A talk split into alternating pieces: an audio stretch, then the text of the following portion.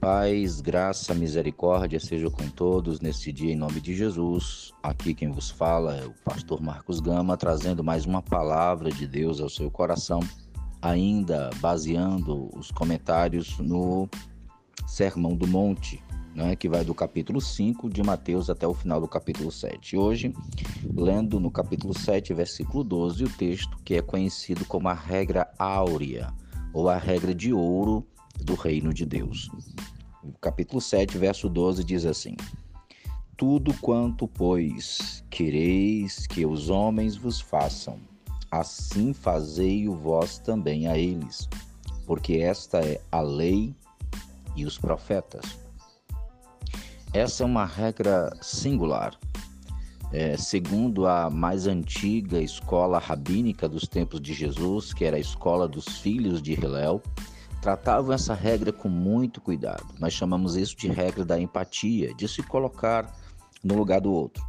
No reino de Deus, isso é fundamental, porque o próprio Jesus sintetizou todas as leis e os profetas em dois mandamentos. Primeiro, amar a Deus sobre todas as coisas. E segundo, amar ao próximo como você ama a si mesmo. Neste momento aqui, nós estamos vendo Jesus falar sobre o amor ao próximo, o cuidado em nos, nos relacionamentos. Jesus diz aqui: tudo quanto pois querer que os homens vos façam. Tudo aquilo que nós queremos que as pessoas façam para nós, o cuidado, ou tudo aquilo que nós não queremos que as pessoas façam conosco, é a mesma coisa que nós devemos fazer com os outros ou não fazer com os outros. E Jesus conclui isso dizendo que esta é a lei e os profetas, ou seja, as escrituras elas são organizadas para que a gente tenha boa convivência. Os profetas, o evangelho e tanta a lei também trabalha para que as pessoas tenham bons relacionamentos pessoais, para que as pessoas saibam se respeitarem, se amarem. Hein? Jesus chega a dizer que nós devemos amar até os nossos inimigos. E inimigos aqui não são aqueles apenas que falam mal de nós, inimigos são aqueles que querem matar a gente. Amar não significa estar grudado, não significa viver na casa do outro. Amar é respeito, consideração. Amar é sempre estar disponível para ajuda, mas também se posicionar. Então, a regra áurea tem muito a ver com o cuidado das relacionamentos com o próximo. E isso tem muito a ver com a palavra de Deus, porque somente nas Escrituras nós temos regras sólidas e bem direcionadas para que isso aconteça.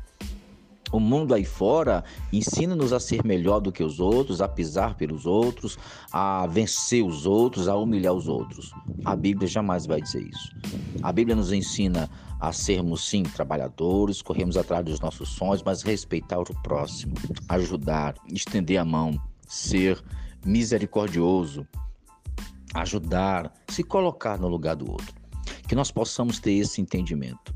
Que a nossa vida não seja feita de pódios à custa de sangue dos outros, à custa de machucar os outros, à custa de, de vinganças, à custa de coisa ruim.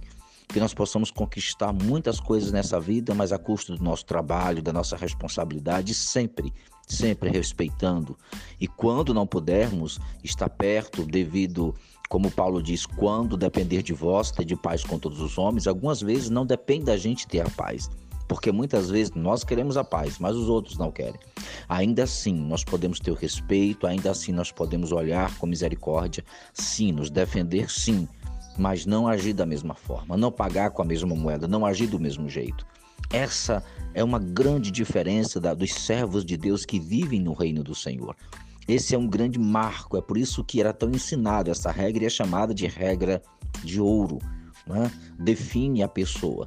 Você não pode ser vingativo porque a outra pessoa é. Você não pode odiar porque a outra pessoa odeia. Você não pode machucar porque a outra pessoa machuca, porque então você é igual a ela. Muitos falam das pessoas e quando falam das outras pessoas estão se colocando no mesmo nível. Quando você age diferente, você mostra que você não pertence ao mesmo nível de pensamento, de atitude e comportamento. O nível de comportamento do reino de Deus é um nível muito acima do que nós temos visto neste mundo e que nós possamos preservar, que nós precisamos valorizar e vivenciar este tipo de comportamento.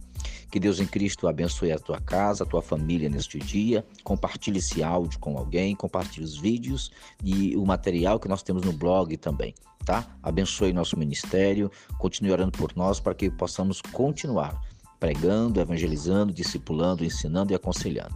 Que Deus em Cristo abençoe a todos nesse dia em nome de Jesus. Amém.